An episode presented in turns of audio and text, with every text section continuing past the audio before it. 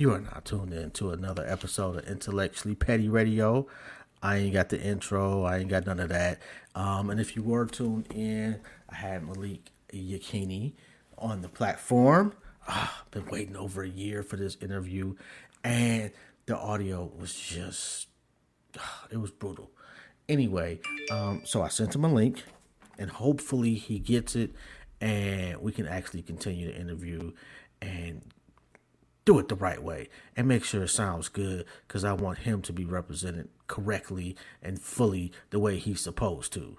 And, I, and and it just sounded like there was nothing I would be able to do. It just sounded absolutely horrible. So, um, hopefully he'll tap back in, and we can get it. We can get it really, really. Uh, we can have a nice conversation. And if you don't know who I am, I am Jobs. I am your host.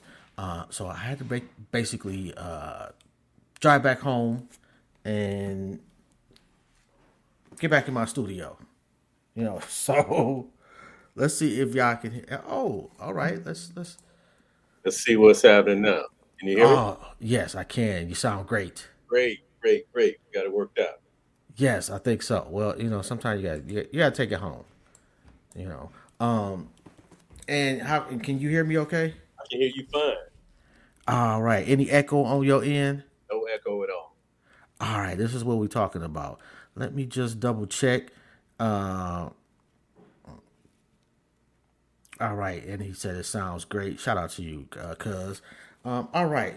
Now, and I do again apologize for that, man. I had to drive all the way home, the whole nine. So we, where were we at? You know what? Um, well, we start from the from the. Jump. Let's start. Let's start from the jump, man. Okay, food. Well, you told me about the first time you grew something. You were seven years old, right? Yeah. So I was seven. For some reason, I was drawn towards planting something. I went to the local hardware store on Puritan and bought some carrot seeds and planted some carrots. And so I don't know what really drew me towards that, but I do know I spent time in my grandfather's garden with him. He was from Georgia. He lived on Montgomery near Linwood, and that was place I was at a lot. And so, you know, I'm sure that influenced me, but I didn't get seriously into gardening until about 1990, 97, 96, something mm-hmm. like that. And I started really, really seriously getting into growing vegetables. Okay, so in '97, was that you, you just growing stuff at the house, or was it, did you did you were you thinking on yeah, the community no, garden situation? No, at, at, that point, I was growing stuff in my house.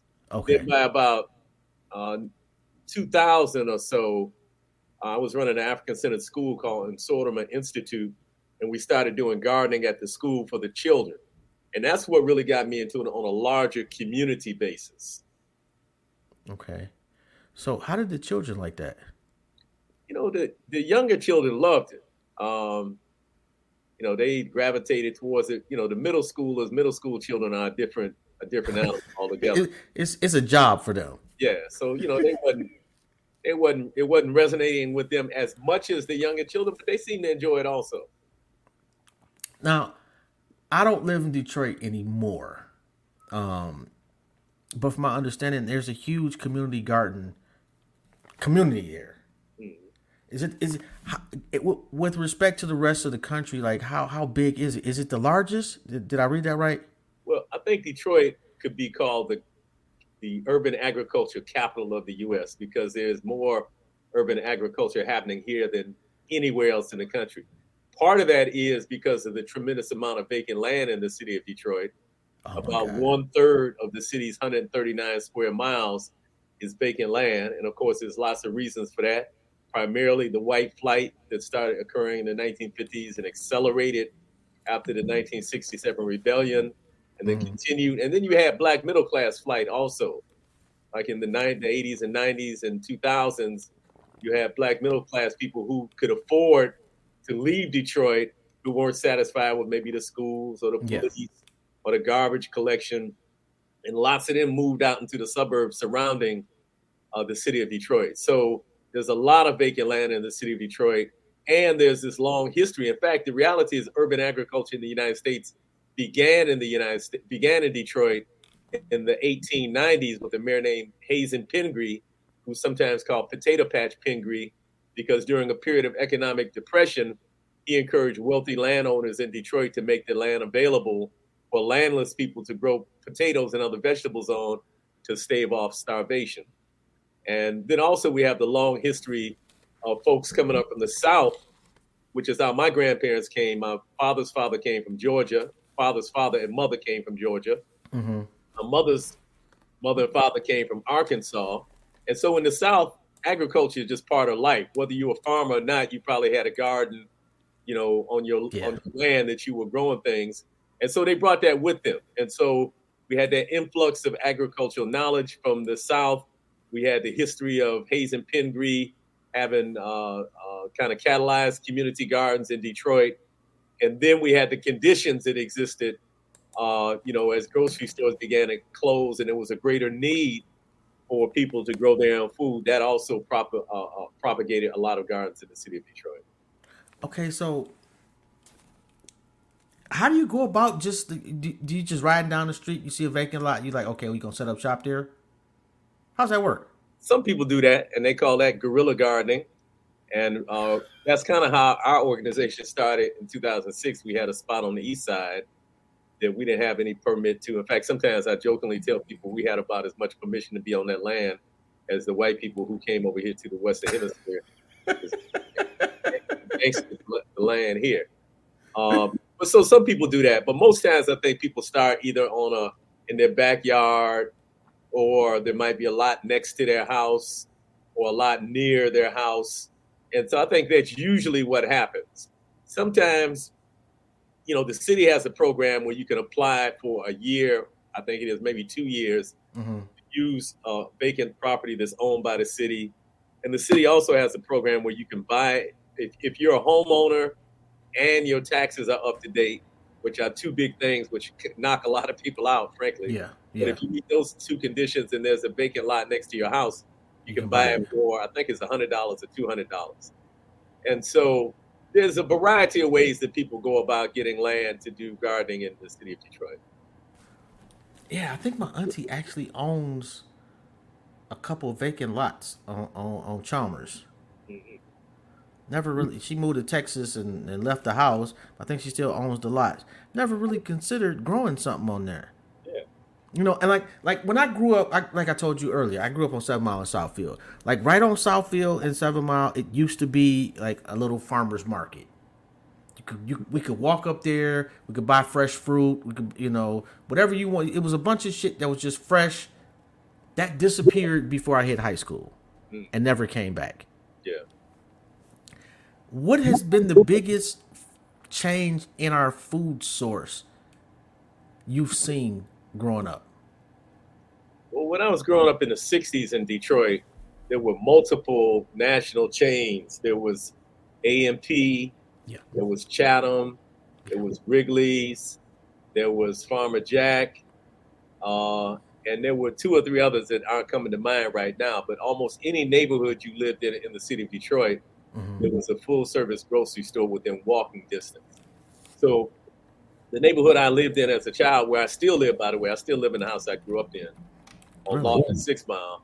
Uh, the nearest supermarket to us was the A&P on Puritan near, near Livernois. So we could we could walk up there, and you know it was nearby. So the biggest change I think has been that as the population in Detroit began to decline, and frankly, as the more affluent people left the city and moved into the suburbs, grocery stores kind of followed that population movement. Um, they found they went to areas where there was more population density and where residents had more disposable income. So a lot of the stores closed in Detroit. So that's the first big thing I noticed that we didn't have the same level of access. Mm-hmm. But then a lot of party stores started, you know, what we call in Detroit party stores. They call yeah. them bodegas on the east side, on the east coast. Um, and those were selling, you know, cigarettes, lottery tickets, potato chips, you know, maybe some canned foods, maybe foods in boxes and things like that. And so that changed. Twelve dollars a gallon. Yeah, that, that change happened as well. But also, we saw a proliferation starting in the early 1970s of fast food establishments in Detroit. And interestingly, one of the reasons that came about is after the calls for Black Power in the late 1960s, U.S. President Richard Nixon instituted a program to try to create franchises, Black-owned franchises of fast food restaurants. And so a lot of Black people got into the fast food franchise business because the federal government was promoting that and opening up opportunities for that to happen. So wow. you had people like Grady Keys in Detroit who owned multiple Burger Kings, and you had other folks in the city who owned multiple uh, fast food restaurants. So that's another change that we saw.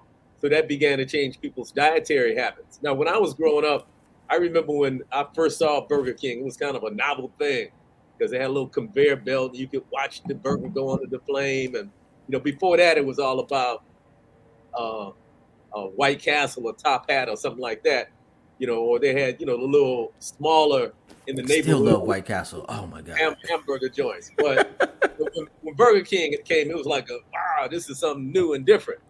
Uh, but it, you know, now that's the norm. You know, right. that's what most people are, are growing up with. So it's changed our dietary habits also, and so that's changed the demand for fresh fruits and vegetables. You know, a lot of a lot of folks are not uh, are not preparing fresh fruits and vegetables. The other thing, and I, I'll end it at this you know, I grew up in the post World War II era when a lot of women went to work. You know, during right. World War II, a lot of women were forced to go to work because men were in the military. And uh, after, you know, they got a taste of that, of being out in the working world, women would not go back to just being in the home. Yeah. And so, you know, my mother and father both worked at the post office, you know, full time. And so it was a time period when a lot of women were looking for convenience. And so, you know, during my childhood, TV dinners were a big thing. That was a new novel thing. And thing products like Rice-A-Roni were coming out and instant macaroni and frozen foods. And so all of those kind of convenience things also changed the way we were eating, where people weren't preparing as many foods from Man. scratch. You know, whole foods from scratch. They were buying things that they could easily make because, you know, folks were tired after they got off from working all day. And I, I remember distinctly when we got our first microwave mm. and my mama stopped cooking. like she was like, "Fuck that! I'm not cooking though." I mean, not literally stop cooking, yeah. but that absolutely changed everything in our household. You know, um, so you know, I never had a microwave. In fact, I've never had a microwave in my life. Period. Really? Yeah, really. Growing up, we never had a microwave. But I can see, you know, I don't want to uh, blame women because that's certainly not what we should be doing. Because in a sense, women were locked into this role of having to, you know, be the primary cooks in the house. You know, that's what society expected. And so, you know, a lot of women were trying to break break free from that. And so the convenience provided a way to do it. So it's kind of a, you know, it's a double edged yeah, sword. It is. But but I don't want to blame women for, you know, for the for the you know the lack of cooking because again they were trying to free themselves up from the kind of uh, suppression that being locked to the kitchen uh, provided. As men, I don't think that we t- show women how valuable they really were. Yeah, well, that's an ongoing issue, you know, and I, I would uh, I always encourage men uh, to really examine how this system we call patriarchy has affected how we think about ourselves and how we think about women. You know, and I, I, was raised in a society where, you know, most of us were taught that men are the leaders of the family yeah. and that women are to submit and be obedient, all these kinds of concepts. And so all that stuff still permeates our consciousness, even those of us who are trying to get rid of that thinking. It's mm-hmm. a lifelong process. So, yeah, we do need to lift women up. Uh, we need to lift up the feminine energy. And also, I would say, you know, from looking at my own life, that men can't be whole unless we acknowledge the feminine energy inside of us also. You know, part, part of growing up in Detroit, for example, I told you I went to Post Junior High School. Mm-hmm. Um, and you know, Post was was a rough a, a rough school, and you know, people was getting jumped on, and and so you develop a persona to learn how to move through that, you know, how you how you walk, how you talk, you know, you got to have a certain amount of swag because if you don't have some swag, you might get beat down. And so black men end up putting on this hyper masculine mask in order to survive in a hostile environment. Yeah. But it's a mask. It's not our real self. And a lot of times that mask causes us to, to, to invisibilize and to not identify with the feminine energy that's inside of us. And so we can't be whole as men. All of us have a mother and father. And so if we're not acknowledging half of what makes us who we are, we can't be whole. And, you know, part of what the feminine energy addresses is things like intuition and creativity and, you know, seeing things in a more holistic way and so, you know, we hear the term a lot of times toxic masculinity. And so the lack of those kind of things, the lack of tuning into that energy is often what makes how we show up as men somewhat toxic. And so I would just encourage all the men who are listening to really do a, you know, self-examination and to, to work with other men to rid ourselves of these false concepts and to be able to show up in the world as full, sane human beings and to and to treat women in a in a way that you know is is worthy of of you know Man. by people who understand that they're they're you know full sane human beings. We need to treat women with the utmost respect. Absolutely, and not um, just not just treat women with respect, but also lift them up, right, as leaders, because you know all too often you know men are the leaders of everything in in this society, and women bring particular insights that we need for the society to advance and be whole. In fact, I was I would go so far as to say that if there's any salvation for humanity, part of what's going to cause that salvation is us embracing the feminine energy and moving humanity into a new level of consciousness. It depends on the woman. like, like I, I'll take a sister. I don't, I don't know about. Mm, I mean, I get myself in trouble. Uh, but I, I, didn't want Hillary Clinton to be president. Let's put it that way.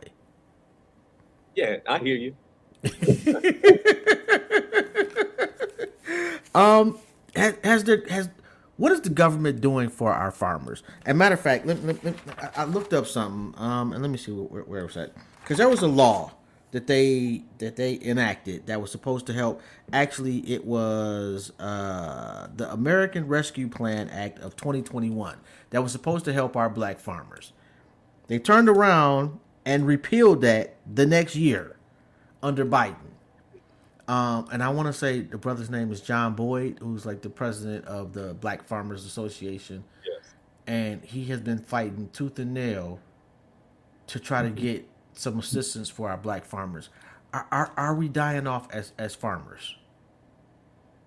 So that's a complicated question. So first of all, what you said is absolutely correct. You know, there was an effort during the pandemic, early pandemic, to provide some relief based on the historical discrimination that the USDA has shown towards black farmers and the historical favoring of white farmers and channeling money to white farmers.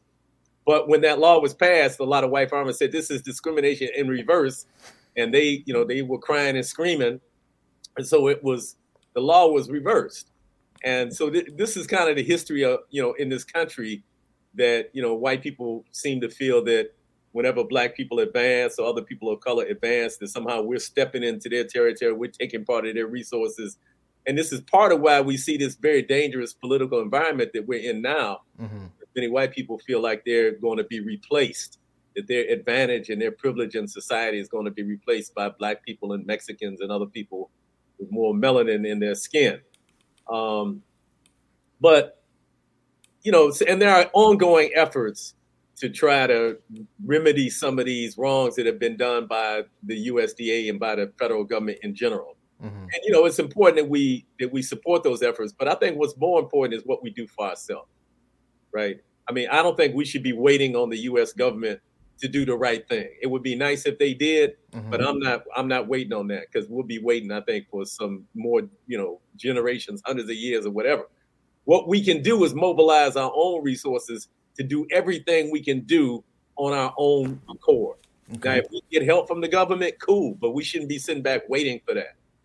So what can rich like like why aren't rich black people buying buying not only farms but grocery stores? Like we got a million clothing, and I'm not. I sell clothes myself. I'm not being disrespectful to anybody's brand or anything like that. We got liquor, we got clothes, we got this, that, and the third. What we don't have is the necessities. We don't have water, we don't have land, and we don't have food. How can we convince this next generation of rich black people that we need to tap into the food? So the the problem is this: that usually, by the time you go through the process of becoming a rich black person, you have internalized the ideas of American society about individualism. And I don't want to say all rich black people. I, I don't even know if I know. I, I may know one or two rich black people. I don't know. I don't know many. So I can't speak on you know from personal experience with a lot of them. But it seems to me that most rich black people are not geared towards helping the black community as a whole. Most of them are trying to see how they can help themselves and their family because that's kind of the American ethic, you know, this rugged yeah. individualism. But that doesn't work for us. The only way we're going to advance in this society is by doing it collectively. Now, how we convince wealthy black people that they need to be working for the benefit of the masses of black people, I'm not quite sure. And again, that I, I would say I don't think we need to wait on that. Mm-hmm. You know, I think we need to mobilize whatever resources we have within our city. and we do have resources. We don't have to wait on LeBron James or you know or or or Drake or whoever you know to give millions of dollars. You know, we got money within our own community. We buy we buy two hundred dollar gym shoes. We pay all kind of money to go to concerts. You know, we got the flashiest cars with rims. There's money in our community.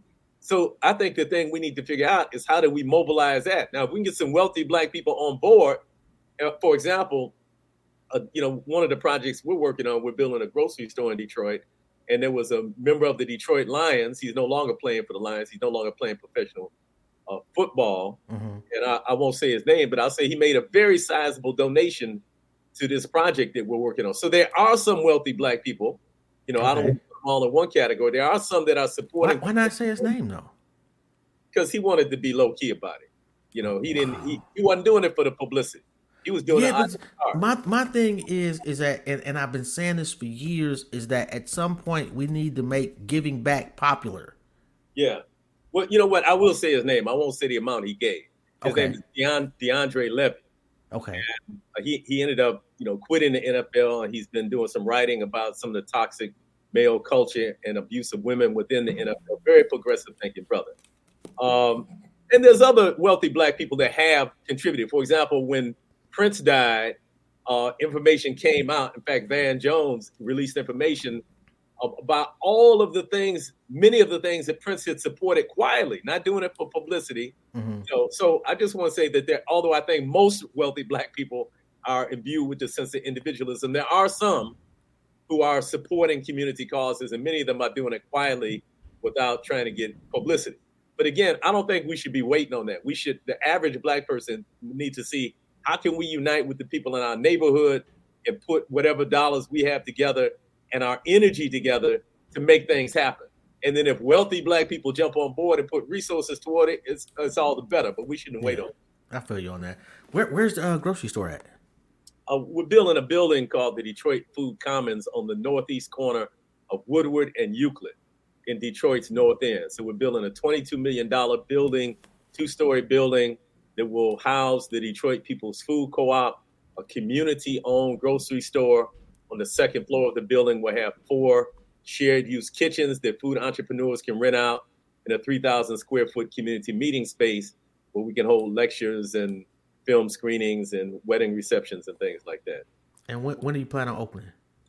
Uh, we're expecting construction to be finished next August, and we think the doors will be open next October. The building is about uh, a third complete now. All four walls are up, all the steel is in place. They're doing a little bit more welding this week. They're putting the roof decking on, and uh, they started putting the facing bricks on the outside of the building. So we, we made significant progress we broke ground on April 23rd. Again, it's about a third finish now. Uh, it's scheduled to be completed next August. And who who who specifically is, is building this? Like like is it your your group or so our, organization? Yeah, our organization, the Detroit Black Community Food Security Network, partnered with a professional developer called Develop Detroit Incorporated. Headed by a black woman named Sonya Mays. And we kind of were connected by one of my high school friends who lives in Atlanta, who does development and had met Sonya and heard she was coming back to Detroit to start this uh, this development nonprofit development firm. And so we connected, we talked, we talked, we talked, we worked out an agreement. And so we are jointly building this building. We jointly own the building. We jointly went after the financing for it. Uh, but the land that the building is on is is being built on is owned by the organization I lead, the Detroit Black Community Food Security Network. That's fucking dope, bro. It is fucking dope. Yeah, yes. That, why have like why haven't I heard of this already? I don't know, but now you know. Oh my god! And I, this is not going to be the last time I talk about this either. Like not, said, if you don't know, now you know. Yeah, but we th- this should be some shit that we should be talking about. Absolutely. Well, that's what we're doing right now. We're talking about it now. Oh my god! Uh, so it's a it's a it's a, uh, uh, what do you call it? Uh, uh, it's a pioneering effort. There's not many things like this that exist in the United States where Black people are leading a development on this scale, and so it's generated a lot of uh, excitement in the city of Detroit, both among people in the neighborhood, you know, in the neighborhoods, by people in the city government by activists. It's got broad, broad support. A lot of people are looking at this as a model of what can be done in black communities throughout the United States. Yo, and it's crazy. Somebody just texted me literally. Sure the fuck is dope. Uh, do you know Fame uh, that owns the 313 store? Yes, I do. Uh, as a matter of fact, Fame, I met Fame through a brother named Shaka Senghor. And I've Shaka, heard of that guy. Shaka Senghor, he's like, he's written a couple of best-selling books on the New York Times best-selling list. But he's from Detroit, and he did some time, and he's got a fascinating story. He he was in the dope game. He got shot, ended up shooting somebody, ended up killing somebody. Went to prison for uh, a number of years. I think close to twenty years. I can't remember how many years exactly. But and Fame did some time together. And so I used to own a bookstore called Black Star Community Bookstore on Livernois and Outer Drive. And when I closed the bookstore, uh, I sold a lot of my equipment to Shaka and Fame because they were considering opening a store. That never happened, but Shaka ended up going to the West Coast. And he's like a big, he's blown up. Yeah, I, my, my, I try to get him on my show, but I'm, I'm not worthy. But Fame went on to open, you know, Detroit 313. And, you know, first he was down on uh, Jefferson, and now he got a spot on Livernois right near where my bookstore used to be, as a matter of fact. So he's he's doing big things. You know, I have big respect for that brother. The only re- the reason I brought it up is because as far as marketing goes, that guy is phen- fucking phenomenal, and I'm absolutely certain, like yeah, like you could benefit from just some great marketing. Yeah, I'll, I'll go in there and holler at him sometime soon. But we know each other. We're cool, and I, you know, I support yeah. what he's doing. And yeah, oh my god. So, how much farmland does do, do, do, do black people own now? Approximately. Uh, you know, I don't have that statistic in my head, but I'll say that it's down significantly from around 1910 or so when it was at its height. Uh, and you know, people can Google that. That's it's all over the internet. Those mm-hmm. statistics. Mm-hmm. I just don't. I don't keep a lot of statistics in my head. I feel you on that. I understand. Uh, but basically, uh, it, it's it's basically down to nothing. To, to well, it's not down, down to say nothing, but comparatively speaking. And, and, and, let me say this: uh, you asked me earlier about our black farmers disappearing. So it's a twofold story. So we still got these ongoing uh, instances of discrimination by the USDA and the, the government, but mm-hmm. also you have a new crop of young black farmers across the country. You know, many of them coming from urban areas who have an intense interest in farming and are trying to find land and are doing urban farming and all over this country. And so you have this new wave of black people, young black people who are very interested in farming. So both of those realities exist simultaneously. Okay, so I come to you, I say, hey, you know what? I want to start growing something in my backyard. I want to start urban farming. What's the what's the the the easiest thing I can grow successfully to give me some confidence?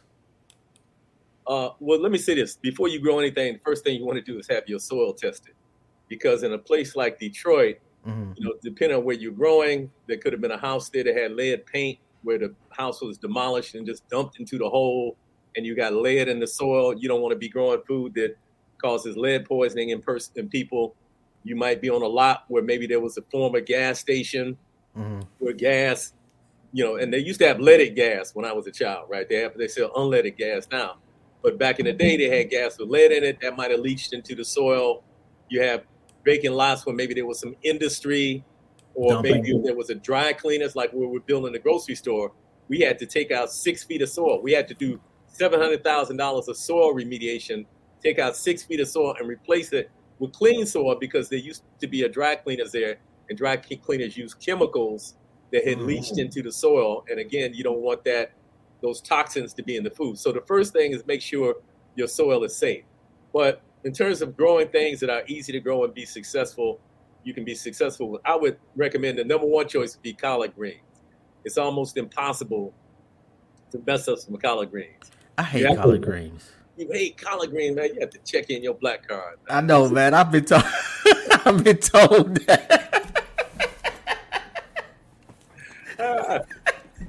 you ain't right, bro. but you know what? Now, just to uh, to make it fair, I don't like okra either. So people told me I need to check in my black card too because I, okay, I ain't too many people this, this, this side of the Mason Dixon that like okra though. Well, I don't know. I, I, know quite a few people. In fact, I was with a woman for several years. She loved okra and I didn't, and so you know, so that when she cooked some with okra, she would take all the okra out and put it on her plate, that worked out just fine for me. but, but collard greens are pretty easy to grow. You have to manage the insects because there's some little insects called aphids that really like collard greens, so you have to manage those. But they're easy to grow. Uh, tomatoes are easy to grow also. I would recommend tomatoes. Green beans are really easy to grow. Um, you know, those would be three things I would say people can start off with and will probably have a great deal of success. Okay, politics. Are are are, are Democrats helping us at all in, in, in, with respect to farming? you know, I'm not really into like Democrats, Republicans. I'm not too much into that because I don't think none of them are on our side, frankly, when it comes to black people really being free. I don't mm-hmm. think none of them are standing up strong on on our behalf. Uh, so you know, I'm more for you know we do what we have to do for ourselves, and whoever we can get to support, whatever their political label is, you know, we try to we try to make that happen. But I don't see any groundswell of support for um, what we call black food sovereignty, meaning getting black people out of this position where we're dependent upon others for our food. I don't see any groundswell of support for that from either Democrats or Republicans, frankly. I, I don't see. Do you do you foresee that happening for us? Um, again, I'm not really tied. I don't look at our destiny as being tied to what somebody else does. I'm not even talking about. I'm talking about within within our own community. Do you think that at some point, in let's say the next hundred years, we've we've come um, around to our own food sovereignty? Well, I certainly hope so, but you know that question depends on how on what we do. If we continue to to act the fool and to not act on our own behalf and to not act collectively, then we're going to be continually dependent upon others if we begin to wake up, which I think we are doing slowly, you know, bit by bit by bit, and begin to put in place the structures that are needed to be more self-reliant, then we can have a future that looks much, much different. It could go either way, but it depends on the choices that we make. And so this is really important because we all have an obligation to consciously act to build black food sovereignty, but also to build black self-reliance in general. We have to, it's a conscious thing you have to do. You know, when you're spending your money, you know, is there a black place I can spend my money? And is there a black place that's dedicated to benefiting the black community? Because just because you spend money with the black person doesn't necessarily mean the black community is going to benefit. A lot of black people are just out for themselves. So Man. we have to spend money with black operations that have the, the welfare of our community at heart. So, you know, I'm hopeful that more and more of us will wake up and will join in this movement to become more self reliant and more self sufficient and more food sovereign. I'm hopeful and I'm working towards it. And I see many people getting on board and beginning to support it. And one of the things that we have to do to get people to support is create concrete examples, like mm-hmm. the farm that we grow, that, that we run. It's not just an idea, it's something people can actually come and see and participate in and buy produce. For most of our people, you know, we see things with our physical eyes. We don't see things with our third eye we don't see stuff that doesn't yet exist in the physical world. So we have to show our people examples. The same thing with this grocery store we're building. It's not just rhetoric. We're not just talking about black people need to have our own grocery. No, we're building it. We're making it happen. And so that changes people's consciousness when they can see in the concrete world some things that actually make their life better. And so that's the kind of strategy that we're using. I can't wait to be able to take my grandbabies to that grocery store. We're looking for you. Oh my god, I'm, I'm, I'm absolutely going to send this this episode to my because I got two daughters, two adult daughters in Detroit still, and I got three grandbabies, and I can't wait to be able to say, okay, we got our own grocery store. Matter of fact, I interviewed that guy. It's not just me. You know, I'm one of the main spokespersons for it, and I, you know, I provided a lot of the leadership but it's a whole, a whole crew of us doing this. It's not just one or two people. These, this, this kind of work is not done by individuals. It's done by collectives. And so, you know, one of the most important things that we have to learn how to do is to get in organizations. And that's something a lot of times black people don't want to do because it means that we have to submit our individual ideas to the group. And, and it's a, a sometimes a messy process. You got 20 people trying to figure out how to get them all on the same accord it's not an easy thing to do, but yeah. it's the only way that we can move forward by by doing it collectively. Can't, we can't do any of these big ventures trying to do it individually. And you know what? I saw you uh, give a presentation. I, it was in Baltimore. I, I, I can't remember exactly specifically where, but you thanked the people that grew the food. You thank the people that put together the, the event. You thank the people that were serving. Like you thank all the thankless, the people that never get thanked. Yeah, and I what was it John Hopkins, Johns Hopkins. Okay. University. I've never seen that before. Yeah, it's important. You know, the food system employs lots and lots and lots of people. You know, my son, I have a 30 year old son who lives here with me, and he works mm-hmm. in a restaurant as a cook. A lot of black people work in restaurants and other aspects of the food industry but they're they're not recognized. You know, we see food show up on our plate, and we don't really realize the people that put the labor into that. People that work in restaurants are paid deplorable wages, and because it's expected, they're going to make it up with tips. Some restaurants take the tips from workers. Some restaurants pool all the tips together and then divide them up among. And so, you know, restaurant workers and uh, lots of people in the food industry are exploited. And so we yeah. need to thank them. In fact, one time I was in Mali, West Africa, and we were I was in a van with a few people, about seven people. We were driving down the road, and we saw this elder on the side of the road, and um, he actually had a rifle posted up next to him. We said, "Let's go over and talk to this guy." And so he greeted us, and then after we got through talking, he pointed across the road. He said, "You need to go over there and greet the farmers." And he said, "You have to greet the farmers because it's those who work in the sun who make it possible for those who work in the shade." And so that really stuck with me that hmm. the people who produce our food, who grow our food, and in this country, frankly, a lot of the people doing a lot of the growing of the food are migrant workers that are coming from Mexico and other Spanish speaking countries in Central America or South America. And many of them are exploited and abused. And so we need to have them in mind as we dig into our plate that they put some labor in and weren't paid fairly and often weren't treated fairly. And that labor is what allows us to have food that's cheap. We don't think food is cheap, but if we are paying the real price for it, if we are paying workers really what they should be paid, food would cost much more than what it costs now.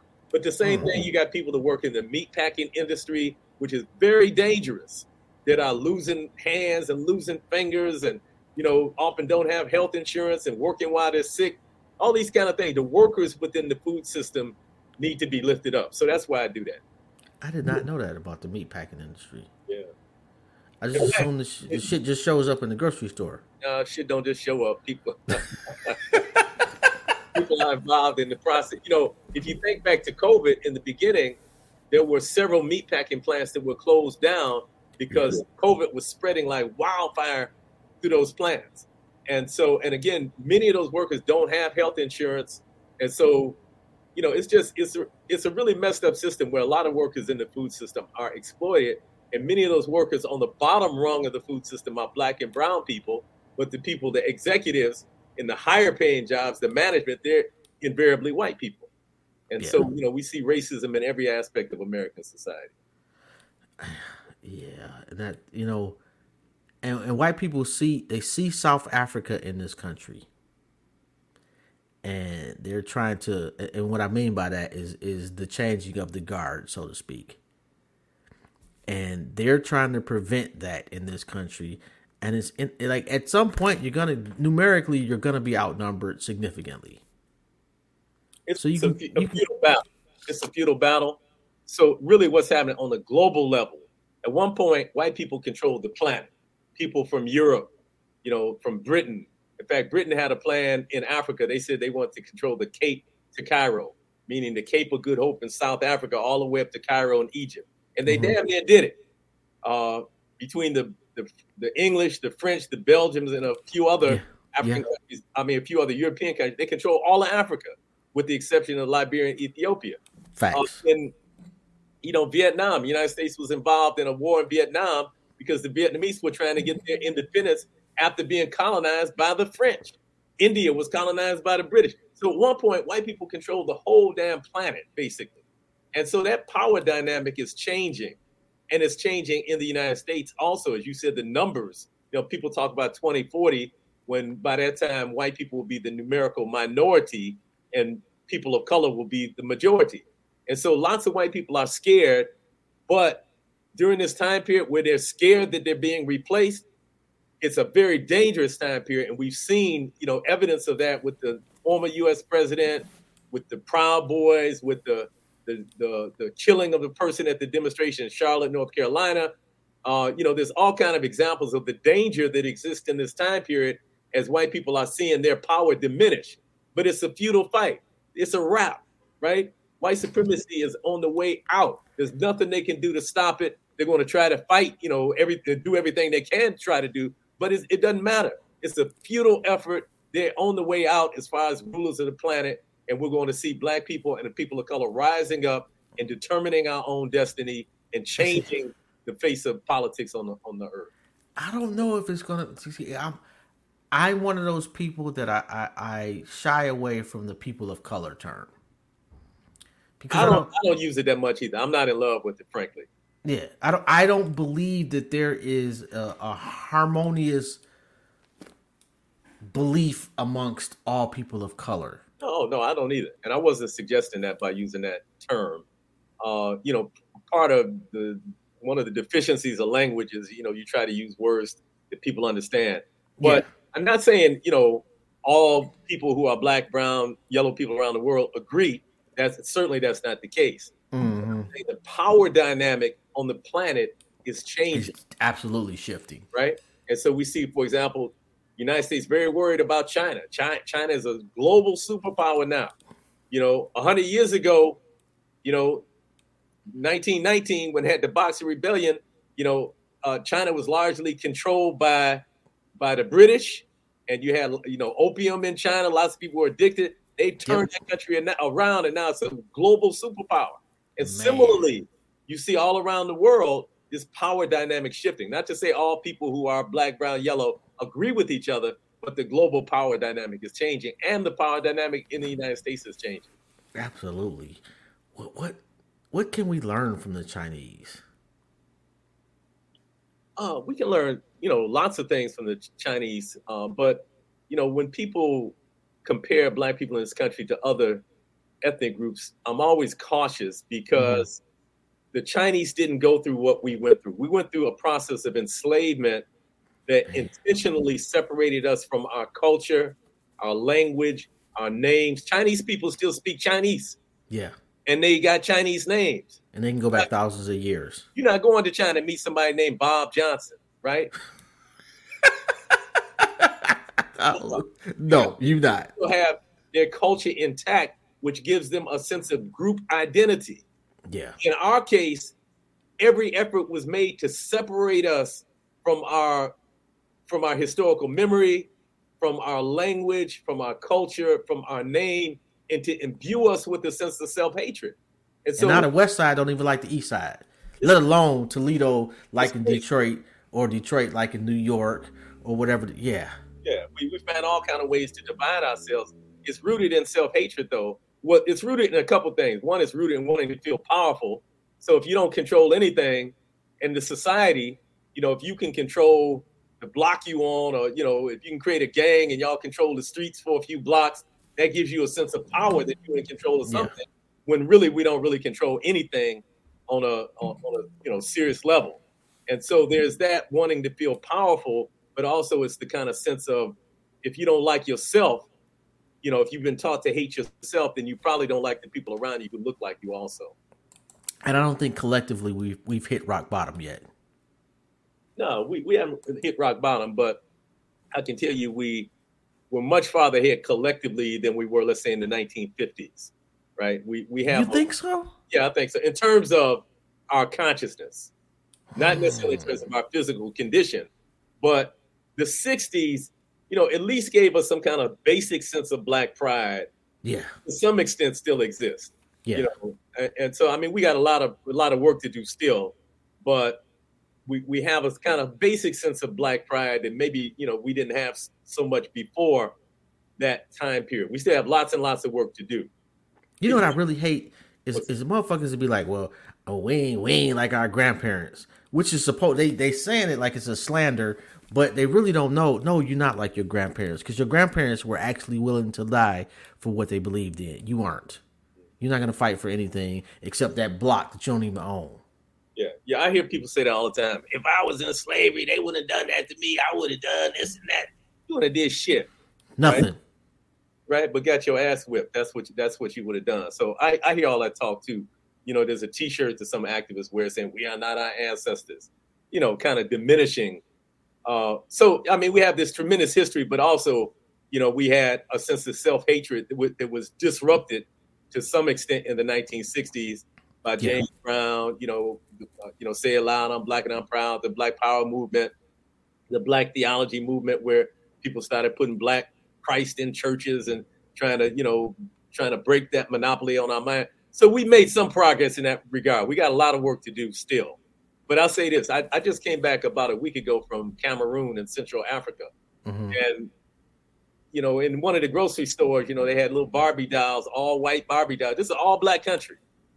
White Barbie dolls. They had white Santa Clauses for sale in the supermarket, you know, and so a lot of things that we take for granted here, you know, that kind of diminished sense of self still exist in other parts of the African world. Uh, mm. Places like uh, Puerto Rico, for example, and many other places in the African world, light skinned people are still seen as being more beautiful, and maybe even here in the United States too. You know, yeah. a lot of black people see light skinned, you know, Becky with the good hair or whatever, you know, as being more beautiful than a dark sister with, with, with nappy hair. So, you know, but in other parts of the world, a lot of times they haven't even started to address it. At least Africans in America, we've addressed it to some extent. We still sick. We still got a lot of work to do, but we've mm-hmm. started on that road of yeah. addressing some of that. Who, who, do you who do you look? Well, I won't say look to, but as far as leadership in our community, who do you feel comfortable with passing the mantle to? I think we have to reconceptualize this whole idea of leadership because we're we're used to this idea of this individual, singular, charismatic leader. Mm-hmm. And it's time out for that because what invariably happens is somebody puts a bullet in the head of that one person or puts that person in jail or defames the person or whatever, and then the whole thing collapses. So yeah. we can't have a movement that's based on individual charismatic leadership. We need broader, deeper leadership in our community. You know, we don't need saviors. We need black people to get organized, and we all play leadership roles in different ways, right? And okay. so I'm in, I'm more in favor of that kind of leadership, and I see a whole crew of young people coming up who are activists. You know, uh, you know, and some of them I think need to do more study of what the history has been and all that. But there's a mm-hmm. whole crew of young people who are who are absolutely dedicated to to liberating Black people and making improvements in the Black community. And so I may not see eye to eye with them on every issue, but I'm encouraged by this new wave of activism. And you know, whether we want to or not, we're gonna have to pass the baton to them. You know, like Detroit is as far as activism goes, and and and it's hard to explain. Uh, let, me, let me backtrack a little bit because it's hard to explain the sense of power that Black people in Detroit inherently grow up with. Because, and I've tried to explain this to people over the years, but when you go to court, the prosecutor looks like you, the judge looks like you, the cops that arrested you, odds are they look like you. You're, you're in Detroit. That's changing in Detroit. Let me tell you that. It it, it, it what was the case in the 70s and 80s that most of the police were black after Coleman Young yeah. came in, he changed. Yeah. But now the majority of police are white. Okay, yeah. I did not. I, I haven't been arrested in Detroit in a long time. So. personal experience. The last time I was arrested, it was a, it was a white a white police officer. But you know, when I got to court, and I, I, I we got in the courtroom, and I looked up, and the judge had a bow tie on, made a kente, kente cloth. I was like, I'm in there like swimwear. So right, well, I hear what but, you said. Yeah, because it, it gives you a sense of of of, of value. Yeah. That even in, in your lowest time, there's somebody there that identifies with you on some level. Yes. And when you leave Detroit, I've heard that oh, the, the people from Detroit are arrogant. We're not arrogant. We just understand our value. Yes. And we've been taught that without even been being. It wasn't like a conscious. I had a class value one on one. No, it was just shit I saw growing up, and you, know, you didn't get that opportunity. I agree with you hundred percent. And I have a chance to travel around the country a lot and speak different places around the country, and I've noticed exactly what you're saying that being from Detroit, it gives me a certain amount of a certain boldness and a certain confidence. Yeah. Yes. Because the Detroit I grew up in, like you say, we have black judges, black school board, black city council, black police chief, black fire chief, black every damn thing. In fact, in fact, Detroit is the blackest city in North America. But it's a double-edged sword, though. And, well, two things. One is changing. I mean, clearly, mm-hmm. we don't have a black mayor anymore in the city. Of Detroit. It just kills me. It kills me too right? So, I mean, it's changing.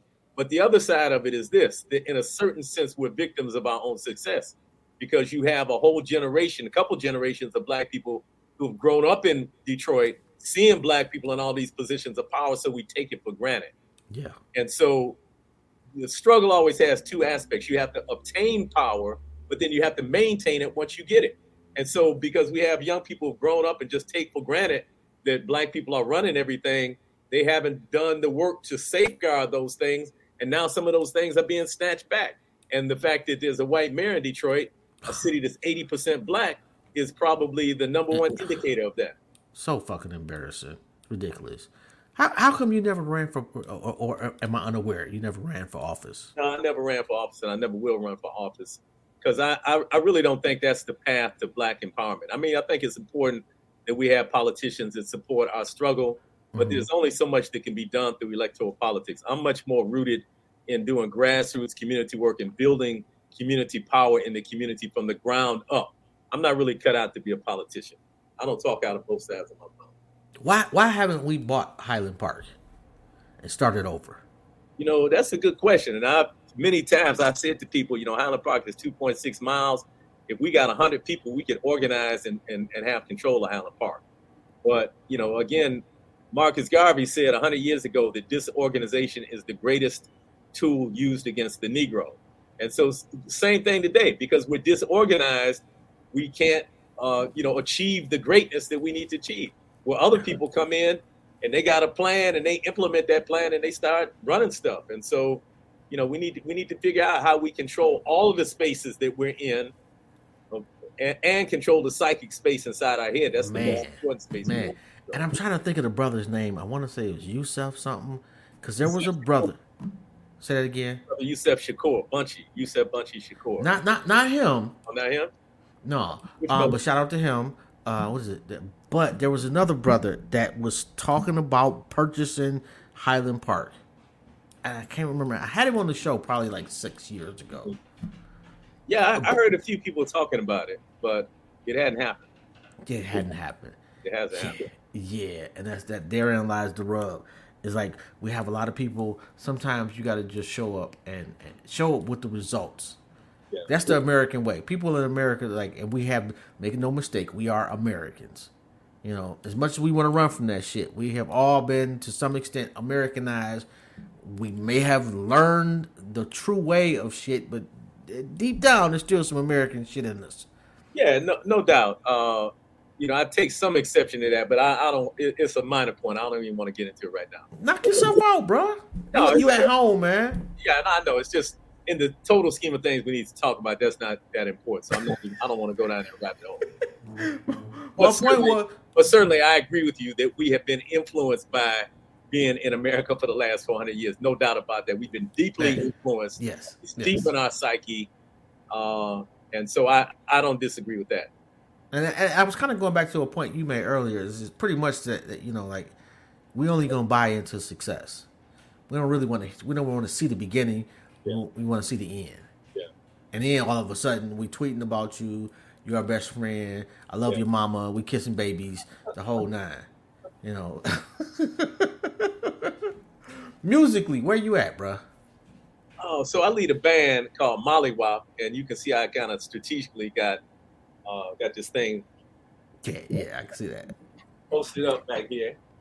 Uh, so this is our, our website, mollywopjams.com. So it's a band based in Detroit, and uh, we we play around the city quite a bit. I play guitar. You can probably see my guitar back there behind me.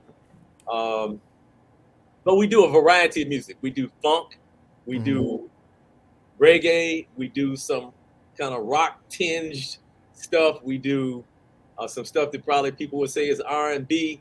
But the thing about our music, all the music is conscious. It's not, you know, we're not singing about bitches and hoes and degrading women or, you know, whatever, whatever. You know, we're singing about, you know, how do we get ourselves out of this situation? And we're singing about reparations and we're singing about uh, uh, gentrification and, and things like that. So, you know, I, I would t- encourage people to go check us out and go to our website, um, which again is mollywopjams.com. I, I had to make sure you got the plug in, bruh. I gotta make sure. Thank you, bro. I appreciate that. also, you know, we're on IG, we're on Instagram, and on Instagram we're Mollywop Jamz with the Z. Um, and you know, we're all over the, the the internet. You know, you can see, you can get our album on uh, YouTube. You can get it on SoundCloud. You can get it on Apple Music. All the streaming services. Uh, the album that we put out in 2019 is is uh, available, and we're coming out with another album soon, also. Okay. How long you been playing? Man, I've been playing since 1971. Oh, bro, longer than I've been breathing. Ah, I, I- I- my start date was 72. okay, okay, that was a good year. I, I remember 72 for sure. For I don't. That's, that's the year Superfly came out, by the way, uh, which changed a whole lot of stuff. You, I, I don't know if you remember that movie, Superfly. Come on, man. Stop it. Yes.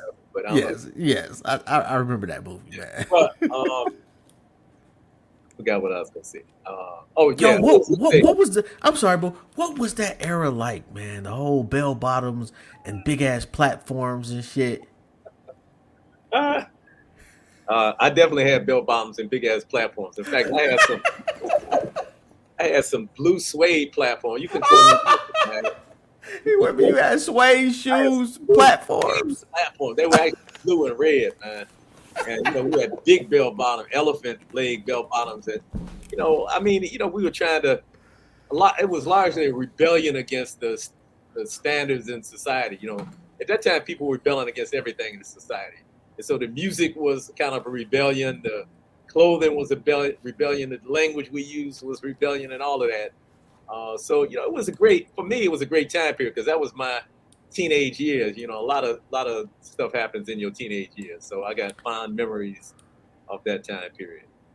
Man, what was the riots like? You remember the riots? Yeah, I was 11 in 1967, and let me say that most of us now call it a rebellion because when you think of a riot, it just kind of you think of people just kind of running wild in the street, but people were really rebelling against uh, oppression, and specifically rebelling against the way the police were treating black people. Uh, but it was, you know, in some ways, it was kind of scary time. Uh, where I live on Lawton and Six Mile, there wasn't a whole lot of, you know, there wasn't burning and looting going on. But Mhm. you know, for example, my relatives I mentioned earlier on Montgomery and Linwood, they was in the thick of it, right?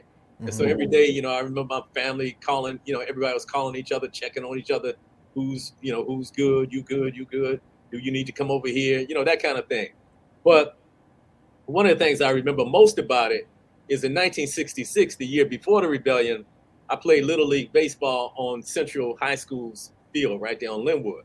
Mhm. In 1967, that became the military base for the Army. I forgot which airborne division. There were two airborne, two Army divisions that came in Detroit. The 101st Airborne Division was on the east side, and another one was on the west side, based in Central High School. So where mm-hmm. I played baseball the year before, there were helicopters and tanks and, and tents set up on the field at, at, at, Central High School. So that's what really one of the things that stands out in my mind.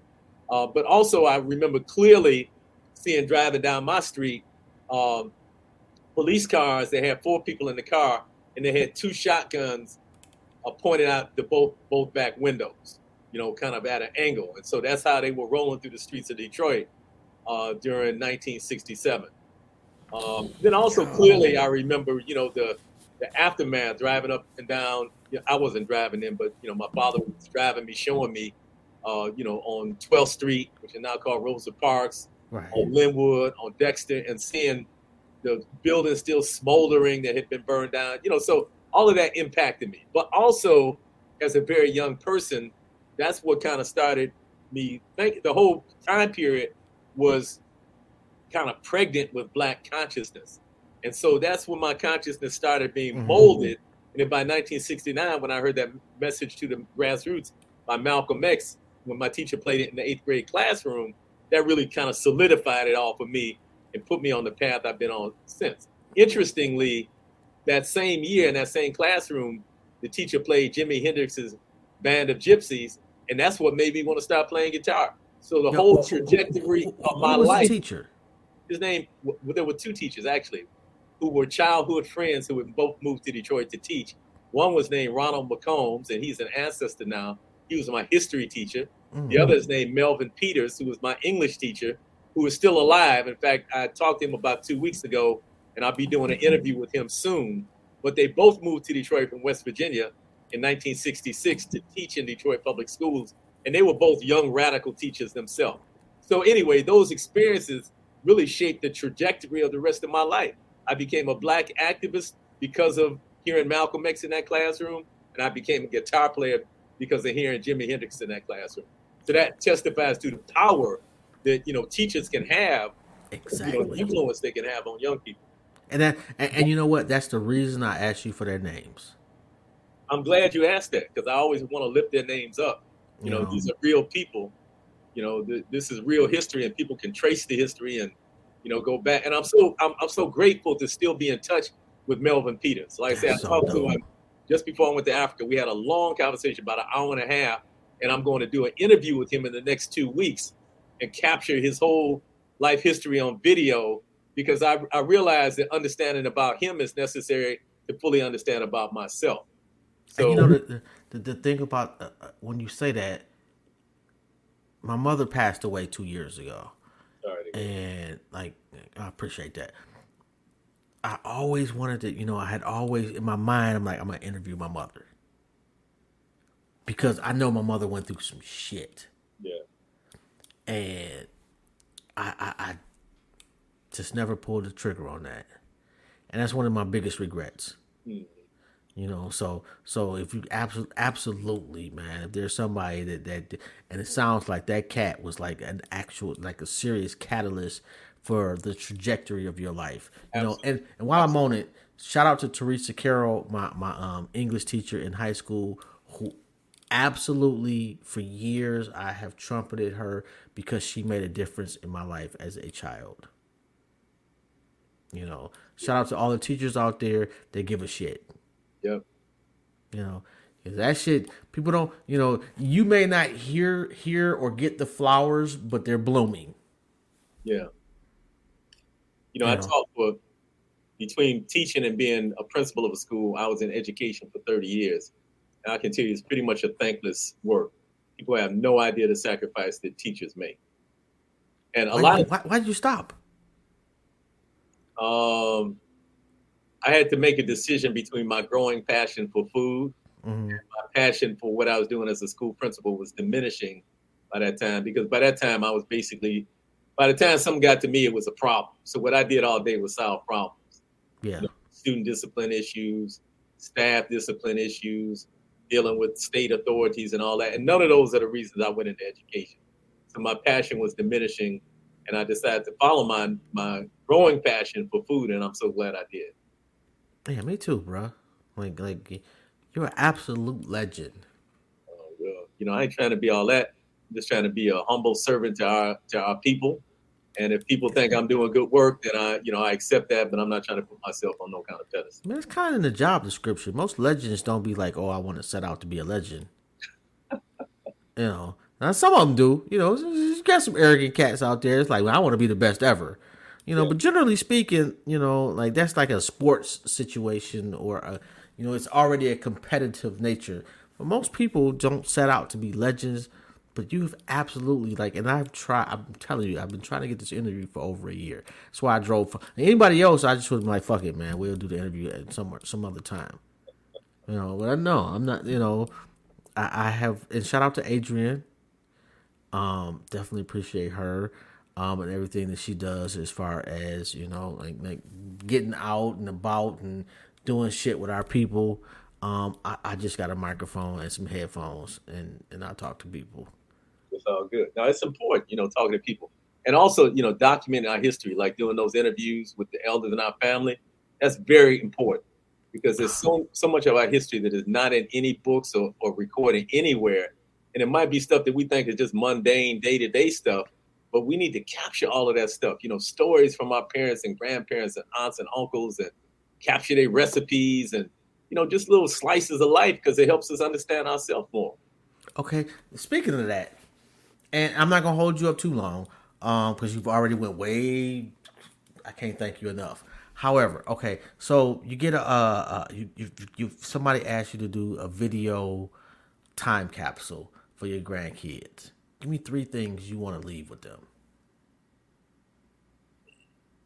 Uh, so the first thing is what really motivates me at the core of what I'm doing is my spiritual understanding. So I'm mm-hmm. not tied to any religion, but I'm a very spiritual person. And I think part of what was done to us during our enslavement was an attempt to disconnect us from our own divinity. Mm. So the Almighty Creator, however you conceive that force that creates order in the universe, is inside of us. We're not disconnected from that. We're divine beings. And you know, we walk around in this body for a while, for a few years, and then we shed that. But our essence is really connected to to the to the Almighty, to the to the divine. And so once you realize that about yourself, you're not going to accept being second class anything and you go manifest the fullness of what you were created to be. And so that would be the first thing that I want, want to leave to my grandchildren to realize and embrace your divinity. The second thing I would want to leave with my grandchildren is to be a man or woman of your word.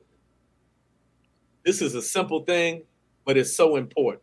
And one of the reasons we're not making more progress in our community is because we don't trust each other and one of the reasons we don't trust each other is because so many of us have not behaved in a trustworthy way. And so if you tell somebody, I'm going to do A, B, and C, they should be able to take that to the bank. They should be able to count on it that you're going to do what you say you're going to do. Now, this is especially a problem with black men. And I've been in circles with black men where uh, we had, in fact, at the school, we had a men's club, what we call the Baba's Club. And our motto was simple do what you say you're going to do. That was actually our public motto. The private motto inside the circle is do what the fuck you say you're going to do. I feel you. So sometimes, and we would sit around, you know, uh, if somebody said, okay, I'm going to do this, that, this, and that. And then two weeks later, we get back together and we ask the brother, well, did you do this and that, and this, and like you said? And people be trying to squirm and, oh, well, you know, what happened was, you know, blah, blah, splee, this, that, this. and uh, we wasn't going for it. And sometimes brother will, brothers will be ready to fight because we would check their ass so hard. It's like you ain't that ain't flying here. You know what I'm saying? And some of the, hmm. some of the brothers were strapped, so you know, cats who wanted to jump, jump up, it wasn't getting ready to go down like that. You know, you jump up if you want to, but it wasn't. And so, and, but this is what men need. We need to check each other and learn how to hold each other to our words so that we move in integrity. Yeah. But women, children, everybody, we need to move in integrity now, that's not to say that we not going to all fall short. I don't always keep my word. I fall short sometimes. But the thing is, when you fall short, to acknowledge it. Don't try to put it on somebody else and say, oh, you know, so Johnny did this, blah, blah, splee, you know, this, that, and the third. You know, accept responsibility for your actions and and and then make it right. If you know, say, well, look, I know I said I was gonna be there at three o'clock with the, you know, with the book, but you know, something happened, I didn't get there three, but you know, I'm gonna call you and let you know I'll be there by four with the book. Account exactly. for yourself. Yes. So that would be the second thing I would want to leave to my uh, grandchildren. And then the, the third thing I would want to leave is that because we've embraced our divinity, that we should be manifesting greatness. That whatever we conceive in our mind, we can make manifest in the physical world. And that it's our responsibility to do that. You know, each one of us comes here with certain gifts and attributes. And if we hide our light under a bushel, as they say in some text, then we're depriving the entire world of the gift that we were put here to share with humanity.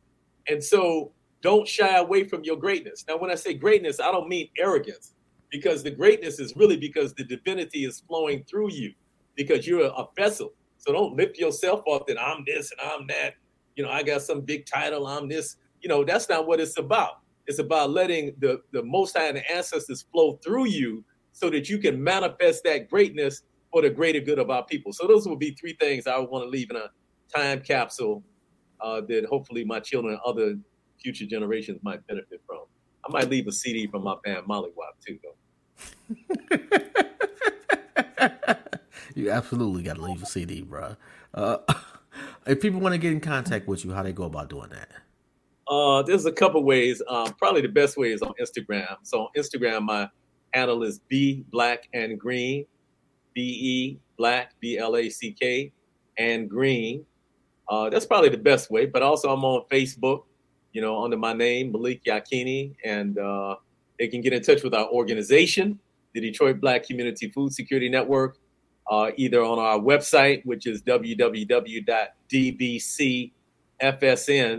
www.dbcfsn.org. Again, that's www.dbc, Detroit Black Community, FSN Food Security Network.org.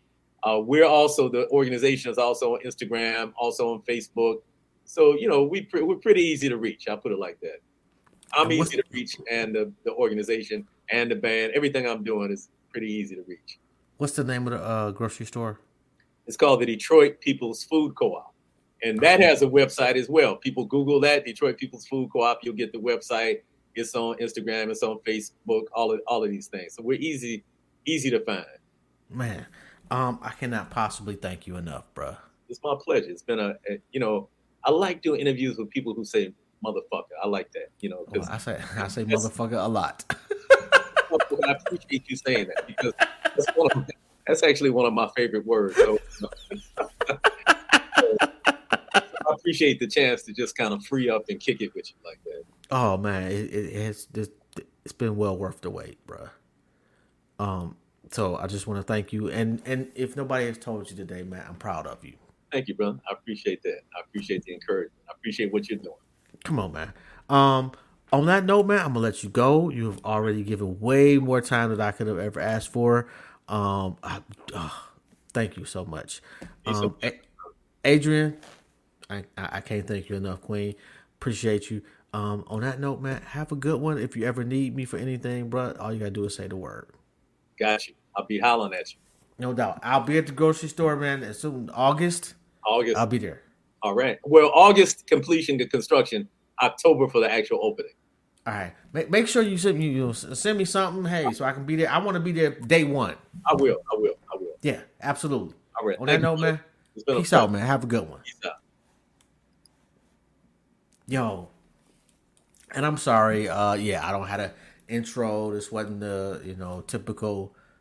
It is what it is. Man, that was a dope conversation. Shout out to that brother. Um, on that note, man, y'all have a good one.